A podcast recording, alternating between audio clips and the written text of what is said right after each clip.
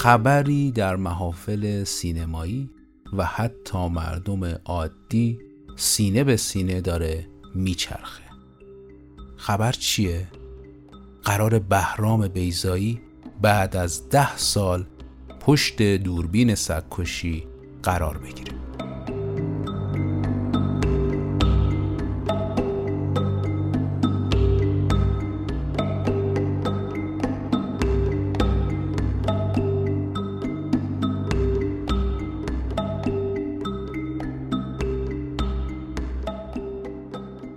اسپانسر این قسمت از رادیو سانسور ایرانتیک سامانه فروش بلیت سینما، تئاتر، کنسرت و سرگرمی شما می‌تونید با مراجعه به سایت ایرانتیک بلیت های مورد نظر خودتون رو دریافت بکنید.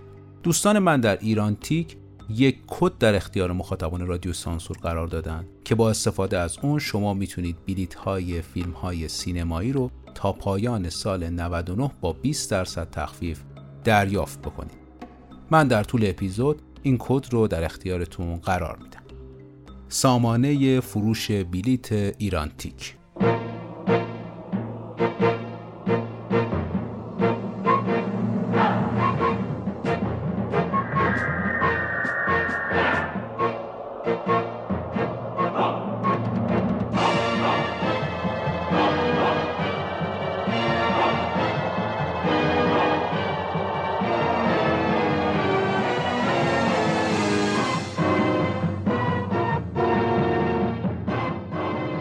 سلام. من سلمان خورشیدی هستم و شما به رادیو سانسور گوش می‌دید. با قصد داریم در هر قسمت از رادیو سانسور داستانها و ماجراهای پشت پرده تولید یکی از فیلمهای تأثیرگذار سینمای ایران رو برای شما تعریف بکنیم. این قسمت سگکشی. بخش دوم.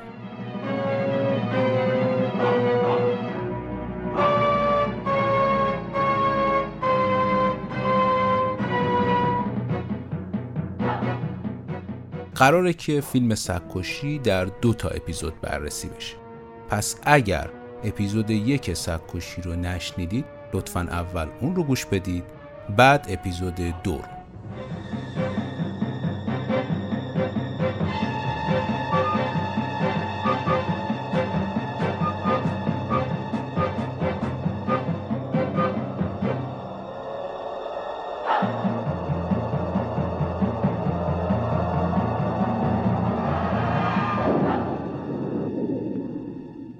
ما در اپیزود قبل مروری داشتیم بر زندگی بهرام بیزایی اینکه چطور درس خوند چطور با داستان فیلم نمایشنامه آشنا شد اولین نمایشنامه هاش رو چطور نوشت و چطور وارد شد به فضای فیلمسازی. تا به پروژه سگکشی رسیدیم. از پیش تولید سگکشی گفتیم از casting ش از اینکه چطوری فیلم نامش نوشته شد و رسیدیم به اولین پلان کار یعنی روبرو شدن خانم مژده شمسایی با آقای فردوس کاویانی در لابی هتل. گفتیم که این بخش بخشی از یک خونه بوده که گروه به عنوان لوکیشن ازش استفاده کرده و لابی هتل نیست. اما نکته حائز اهمیت اینه که اتاقهایی که از هتل می‌بینیم واقعا هتله و در لوکیشن دیگه ای بوده. فیلم بردار این کار آقای اسقر رفیعی جمع هستند. فیلم های بزرگی در کارنامش داره مثل سلطان وقت همه خوابیم رخساره توتیا رفیعی جمع سکانس سنگستانی ها رو می‌دونید کدوم سکانس احتمالا اگه فیلم رو دیدید و اگر ندیدید همینجا توصیه می‌کنم مثل بقیه اپیزودها که فیلم رو حتما ببینید و این شاهکار رو از دست ندید رفیجم میگه سکانس سنگستانی ها یکی از ترین سکانس های کار بوده. یعنی هول و هوش 300 پلان برداشت می‌کنن برای این خروجی که شما در فیلم می‌بینید. این سکانس رو در منطقه کاشانک گرفتن. بین چند تا برجی که بعضیاش نیمه ساز بوده در سرمای زمستان سایه این برجا میافتاده و زمین به شدت یخ داشته. به علاوه که تو این سکانس پر از گرد و غبار و دوده. پس شرایط رو بسیار برای گروه سخت می‌کرد. تو همین سکانس یه بار نزدیک بوده که پای رفیع جم زیر ریل بمونه و صدمه ببینه خب خلاصه شانس میاره. رفیجم کمبود امکانات فنی رو نکته قابل توجه در کل تولید فیلم سکوشی می‌دونه چیزی که بسیار گروه رو به درد سر انداخته برای مثال میگه نوری که برای سکانس سنگستانی ها اینا داشتن یک چهارم چیزی بوده که عملا مورد نیاز برای فیلم برداری این سکانس بوده. یه سکانس دیگه هم هست توی کار که سکانس تعقیب و گریز شبونه است. این سکانس بعد از تولید کار ضبط میشه. حتی گروه کارگردانی و تولید اصلا سر پروژه های دیگه بودن و عملا با مدیریت رفیع جمع و خود آقای بیزایی با یه تیم خیلی خیلی کوچیک با نورپردازی بسیار محدود و حتی غیر حرفه‌ای این سکانس رو ضبط می‌کنه. رفیع جمع همیشه تو مصاحبهاش تاکید داشته که دکوپاژ دقیق بهرام بیزایی چیزی بوده که همه رو تحت تاثیر میذاشته و عملا همونی رو می‌گرفته که در سناریو بوده. بین ما اسم رمزی هست. ناصر معاصر. خودشه. آشنایت بده رئیس. طرف اصلی تو منم. اسم روی چک سنگستانی. با این چطوری این همه راه نیومدم مسابقه هوش شرکت کنم. این جعلیه حرفای تازه میشنویم. من تمام چک و حفظم. اینم نسخه عکسیش. شماره قرمز رنگ بالا فرق می‌کنه. ضمنا اون هیچ وقت دستش موقع امضا نمی‌رسید صورتتون چی شده؟ تصادف کردین؟ بریم دفتر ما حرفاتو اونجا ثابت کن. نه اونجا شاهدی ندارم.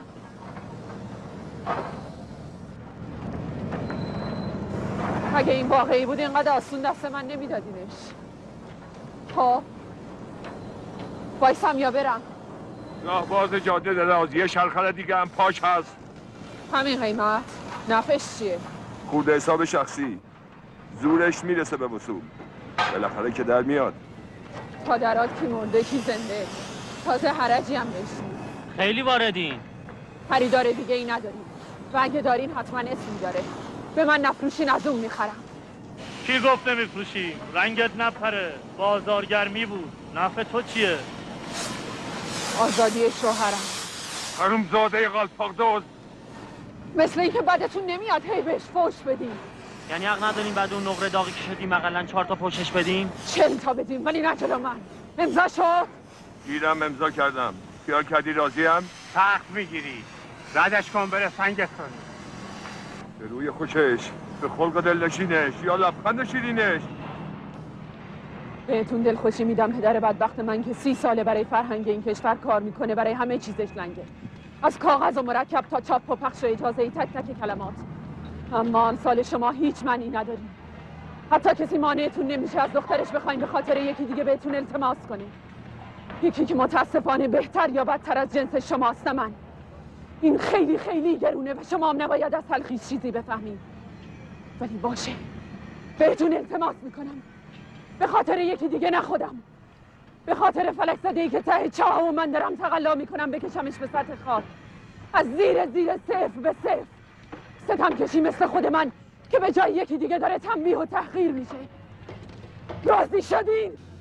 مثل اینکه بیشتر از این چیزی بلد نیستی. مثلا اشک بریزم. من خیلی وقتی گریه درست حسابی ندیدم. حالا هم نمی‌بینی. من گریه قبلا کردم. حالا فقط فریاد برام مونده. به دشمن ایرج رامینفر طراح صحنه و لباس این کار. ایشون برادر همسر پیشین آقای بیضایی هستن خانم منیر رامینفر.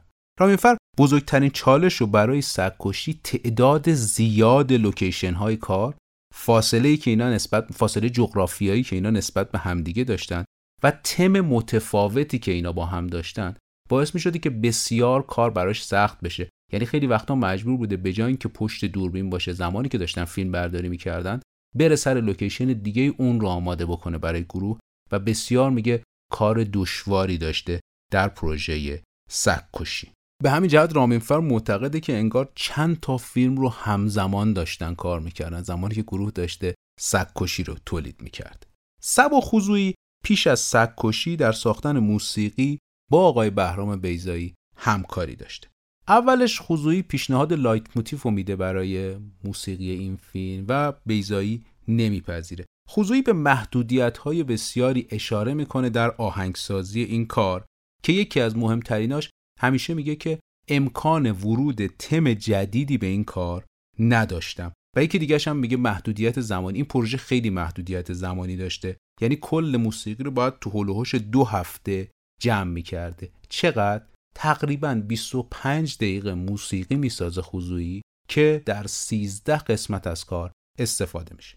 اینجا حالا یه نکته جالب وجود داره. اینکه خضوعی میگه نمی‌تونسته تم جدیدی بیاره منظورش دقیقا چیه؟ آی بیزایی یکی از نیمه شبهایی که داشتن از فیلمبرداری های زندان برمیگشتن می‌بینه که عقب ماشین افرادی که توی ماشینی بودن که آی بیزایی توش بوده خوابیده بودن. آی بیزایی نگران میشه که نکنه راننده هم بخوابه و اتفاق بدی براشون بیفته. چیزی که به ذهنش می‌رسه اینه که یک آواز همینجوری من در آوردی برای خودش بخونه. کم کم که شروع به خوندن می‌کنه خودش از این موتیفه خیلی خوشش میاد و فکر می‌کنه چه چیز جالبیه. البته بعد از اون شب این موتیف از ذهن بهرام بیضایی میره. بیضایی تلاش می‌کنه در طول زمان تولید دوباره اون موتیف رو به یاد بیاره. بالاخره این کار رو می‌کنه موتیف به یادش میاد و اون رو روی نوار کاست ضبط می‌کنه به عنوان موتیف base. و همین نوار کاست در اختیار آهنگسازهای کار قرار می‌گیره که باید حول محور این موتیف آهنگ بسازند برای فیلم سککشی. وارتان ساهاکیان آهنگساز دیگه کاره که ایشون هم دقیقا اشاره می‌کنه به همین زمان محدودی که داشتن چون پروژه باید به جشنواره فیلم فجر می‌رسیده و تایم بسیار محدودی در اختیار این آهنگسازها قرار گرفته بود.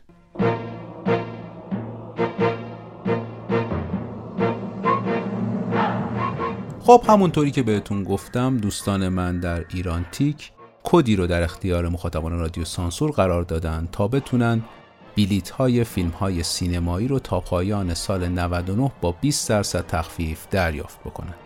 این کد رادیو سانسوره یعنی شما می‌تونید به سایت ایرانتیک مراجعه کنید و زمان خرید بلیت کلمه رادیو سانسور رو در اون بخش مشخص بزنید. رادیو سانسور R A D I O S A N S O R هیچ فاصله و آندرلاینی هم بینش نداره. سامانه فروش ایرانتیک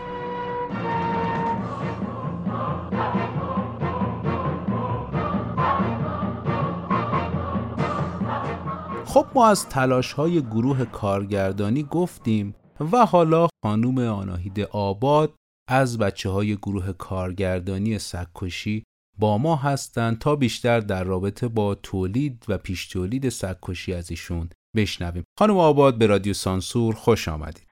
سلام آقای خورشیدی. سپاسگزارم. منم خوشحالم پیش شما.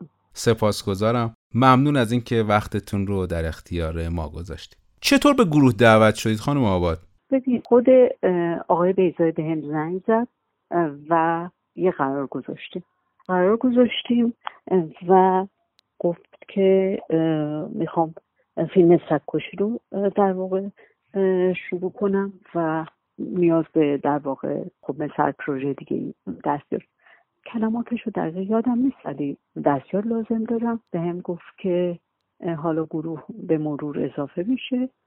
در همون جلسه اولم گفت که یه آقای جوانی کوهستان نامی که میاد برای تصویر برداری از در واقع بازیگرامون اون کمکمون می‌کنه. و تینا پاکروانم که دختر خوبیه و تمایل داره با ما کار بکنه.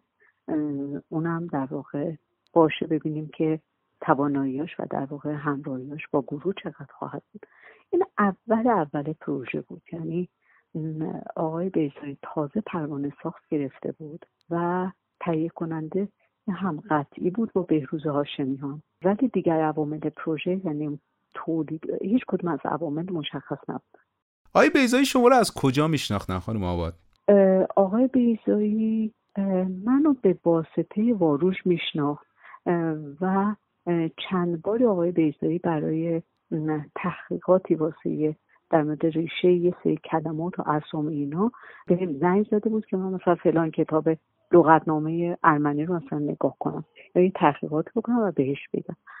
به واسطه واروش باش آشنا شدم ولی آقای بیزایی رو حضوری نده بودم. یعنی اولین باری که حضور آقای بیزایی رو دیدم همین ملاقات بود. خیلی در همون ملاقات اولم خب آقای بیزایی اسطوره بود واسم دیگه. یعنی خودم خیلی مضطرب و بیقرار بودم. و واقعا برام خیلی خیلی سوال بود چرا آقای بیزایی منو دعوت به کار کرده. از آقای بیزایی پرسیدم. گفت که خب در واقع دیدم چه فیلم های کار کردی. از آروشم پرسیدم. گفت آره خوبه دیگه. خب خیلی اون موقع هم اون موقع و برای همیشه خیلی جذاب مهم و بالنده بود حسن امکان داره برای ما بگین که برای casting چه کردین؟ آقای بیضایی گفت که چیز برای نقش کاندیداها تو پیشنهادات تو بده با ایشون نشستیم. این لیست رو یک بار دیگه مثلا یه آدم هایی برای فلان نقش مناسبه. آقای بیضایی گفت اینم برای این نقش اضافه بکن. یا مثلا یه بازیگرای آلترناتیو مثلا سه تا نقش بودن.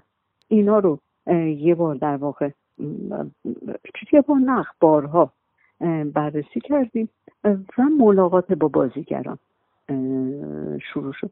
آقای بیزایی اینو واقعا از آقای بیزایی یاد گرفتم. ملاقات با بازیگر. خب آقای بیزایی همه این بازیگر رو میشناخت. اما بر اساس اون پرسوناش فکر اشکل نمی‌کرد. و بودن آدمایی که آقای بیزایی می‌گفت که خیلی تغییر کرده. نه منباب سن و سال یا استراکچر ظاهریش. اصلا می‌گفت خیلی تغییر. و بودن آدمایی که می‌گفت نه خیلی تغییر کرده. و این اصطلاح ملاقات با بازیگر جز چیزهایی بود که من سر سکوشی یاد گرفتم. اینکه بازیگر رو مناسب پرسوناژ اون فیلم ببینی و جلوی دوربین آقای بیزه بازیگران بازی نمی‌کردن و اسم فامیل شما تلفن آدرسی یکم حرف زدن. یعنی در واقع بسیاری از آدم ها رو خود آقای بیزایی با دوربین تصویر می‌گیره یعنی آقای کوهستانی کمک می‌کرد در این مسئله آقای بیزایی رو. دوربین رو بیاره سپاه رو بذاره. منظورم کم کردن ارزش کار آقای کوهستانی نیستم منظورم رفتار نقطه سنج و حساس که آقای بیزایی به این مسئله داشت. اصطلاح تست بازیگر معنی نداشت. اصلا این, این نبود رفتار با در واقع انتخاب بازیگران برای شخصیت های فیلم سکوشی تست بازیگری نبود. بلکه ملاقات بازیگران بود برای انتخاب در واقع گزینش و چیدمانه.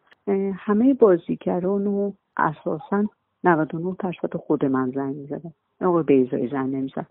حتی موارد بود که مثلا آقای بیزایی می‌گفت که فلانی رو من زنگ بزنم. گفتم نه آقای بیزایی شما نباید زنگ بزن و بیشترشو من زنگ می‌زدم. تینا زنگ می‌زد و ما قرار میذاشتیم. بازیگران میومدن اگه وقتی بود که آقای بیزایی آزاد بود دقیقا همینطوری بود. یه گپ و گفتی یه احوال پرسی. یه ملاقات محترمانه و جلوی دوربین تصویر می‌گرفتیم. ما همه بازیگرهای سبد بازیگران اون زمان چیز سینما و تئاتر ایران ملاقات کردیم. همه رو. یعنی اگر بخوام بگم که کی رو باید سعی کنم یادم بیاد کی نبود.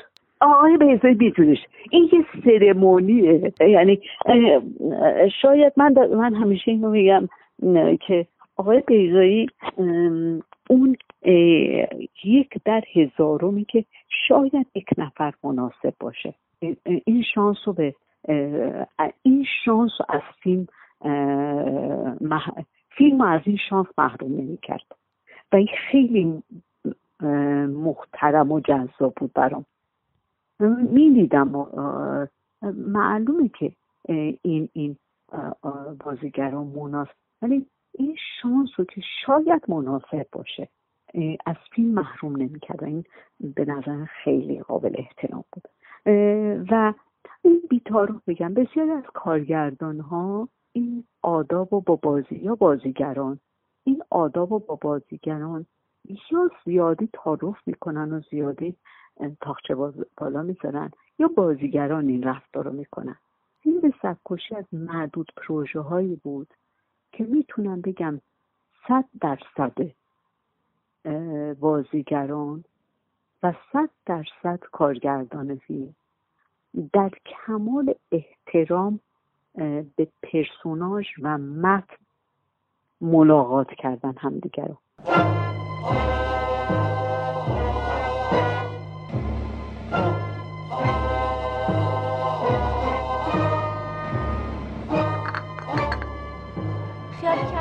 خبری پنج شش ماهی هست که باشون کار نمی‌کنم. چطور نشنیدی؟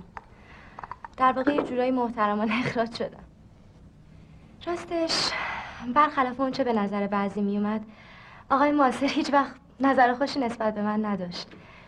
یه جور بیاعتمادی. می‌فهمین که. بعدش شنیدم ورشکست شدن. خیلی هم ناجور. شنیدم شریکشون فرار کرده و همه بدبختی افتاده گردن آقای محسر جدی که کی باورش می‌شد؟ شریک بون محترمی. دنبال شغل دیگه ای نگشتم. می‌دونید قراره به زودی ازدواج کنم. آه راستی. امیدوارم شما تو عقدم بیاین. حتما حتما. خوشحال میشم تو لباس سفید ببینمت. خریداتونو کردی؟ شاید جای مراسم سفر بریم اروپا. آه خیلی برات خوشحالم فرشته. سزاوارش هستی. راستش.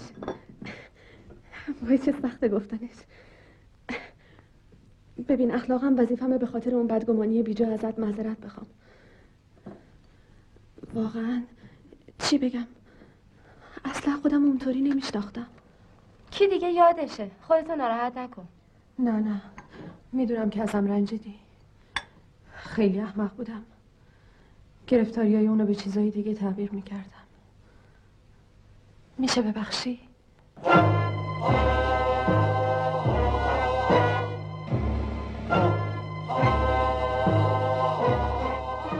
آباد امکان داره برای ما از اولین روز فیلمبرداری سرکشی بگین؟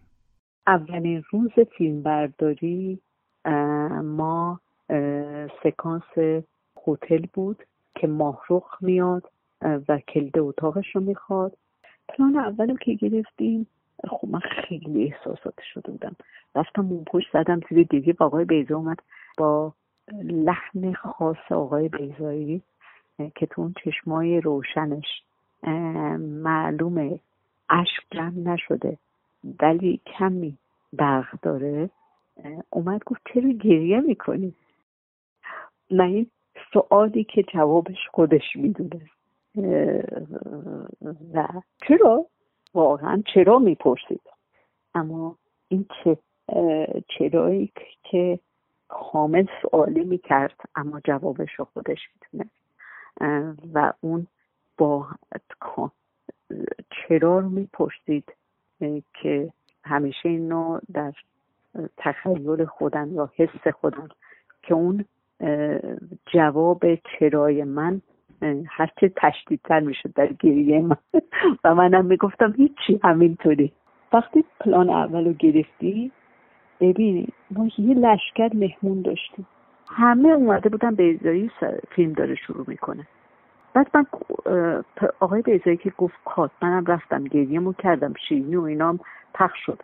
یه نگاه آقای قلزاده کردم که چی شد؟ آقای قلزاده گفت که بعد قربونی شده و رفت کهریزک آقای هاشمیان هم اون اومد و ماچ و پوسته و تبریک اینا.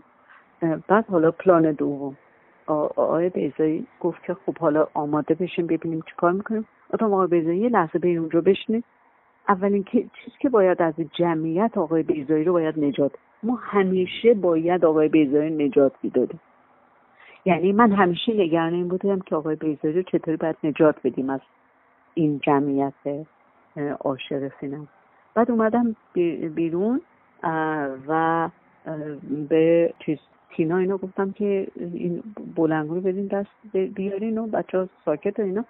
گفتم خوب داد زدم گفتم که مهمونا برن تماشاگر رو برن سینه چاکای سینما و اشاق آقای بیزایی دیدن حمالا بمونن که فیلمو بسازیم چون همه فکر بعد یه ده گفتن تو رو خدا بمونیم این حرفو. بعد چیز بعد گفتم ببین فیلمسازی حمالی اصلا نیست که واسه عکس بگیرین که آقای اون موقع موبایل هم نبود. عجب. خانم آباد امکان داره برای ما از داستان انتخاب آبدارچی کار بگین؟ آقای بیزایی گفت که ما آبدارچی فیلم کی باشه؟ آقای بیزایی گفت که اما اسکندر ولی پیدا نمی‌کنیم پیدا کنیم کجاست کجاست؟ آقای بیزایی گفت که ادای تاتره اونها که نمیدن. رفتم پیش آقای اون موقع رئیس اداره تاتر آقای پاکدل بود. تاتر شهر رئیس تاتر شهر. پاکدل. رفتم گفتم اما اسکندر رو بخوام آقای پاکدل گفت خانم آباد اما اسکندر کارمنده ما چیز استقدام اینجا. سه ما بده به ما. چهار ما بده به ما. این باید بیاد به آقای بیزی چایی بده. اما اسکندر منو دید تو راپلا گفت که ای خان بابا چرا اومد اینجا گفتم اومدم تو رو ببرم. بعد پاکلر گفت جدی میگی؟ گفتم آره. ما چند تا بیزایی داریم؟ گفت یعنی چی؟ یعنی آقای بیزایی گفته. اما اسکندر می‌خواد گفتم که آقای بیزایی راجع آبادر چی فقط اسم اما اسکندر داده آقا چیز اما اسکندر رو دو, سه روز گذشت اما اسکندر زنگ زد گفت آقای پارتل گفت بیا پیشو آقای پا... اسکندر بود آبداشتی ما. تنها آدم بود که سعی صحنه با بیزایی شوخی می‌کرد. عجب. خانم آباد سپاس گذارم از شما که روی خط رادیو سانسور اومدین و برای ما از داستانهای تولید سکوشی گفتین. خدافز شنوندگان عزیز رادیو سانسور امیدوارم هیچ متنی سانسور نشه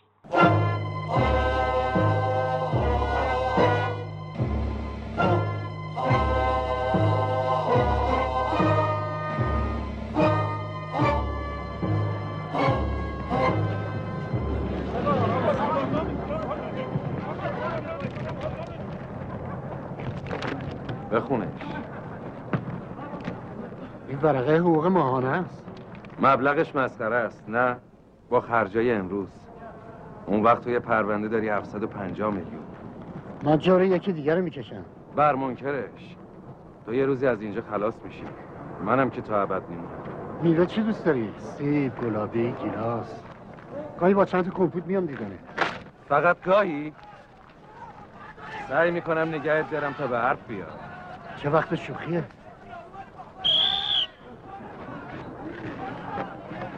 می‌خوام از شریکت بگی. خودم تا بندر باش رفتم. خودم سوار لنج کردمش و دیدم که رفت. نمی‌دونستم پولا رو قبلا با خودش برده. می‌خوام شغلم عوض کنم. و برای این کار احتیاج به اسمین دارم. می‌فهمی؟ اون وقت هر دو خلاص میشه کل کار در 73 جلسه در بازه زمانی 89 روز فیلم برداری میشه. تمام لوکیشن ها در تهران و حومه تهران بوده. مثلا از خلیفه‌گری ارامنه در خیابون حافظ استفاده می‌کنند. خونه میترا حجار در چیزر بوده. دفتر مقدم توی خیابون فرشته بوده. لوکیشن آخر فیلم اون کلبهه نزدیک کرج بوده که مثلا دفتر دهقانی نسب توی اکباتان بوده. خلاصه لوکیشن ها خیلی زیاد بودن و بسیار از همدیگه دور بودن. قبلا گفتیم. یه نکته جالب در فیلم هست. که خانوم مجده شمسایی که نقش گلرخ رو بازی می‌کنه یه جای رمز کیفش رو داره اعلام می‌کنه. این رمز کیف دقیقا تاریخ تولد بهرام بیزایی خود بیزایی میگه این قضیه کاملا تصادفی بوده و بعدا توسط عوامل کشف شده اما ترجیح داده که تغییرش نده چون به صورت ناخودآگاه گویا به ذهنش اومده بوده ترجیح میده که از همین اعداد استفاده بکنه. بهرام بیزایی سکوشی رو می‌سازه و بعد از سگکشی هشت سال دیگر پشت دوربین نمی رود. این بود داستان تولید فیلم سگکشی. سگکشی از جاودانه های سینمای ایرانه و امیدوارم باز هم بهرام بیزایی پشت دوربین برود و باز هم جاودانه همچون سگکشی بسازد اینجا باز هم تشکر می‌کنم از حامی مالی این اپیزود یعنی ایرانتیک سامانه فروش بلیت سینما، تئاتر، کنسرت و سرگرمی. باز هم پیشنهاد می‌کنم که پادکست فارسی و رادیو سانسور رو به دوستانتون معرفی بکنید من سلمان خورشیدی اینجا تهران رادیو سانسور رو شنیدید.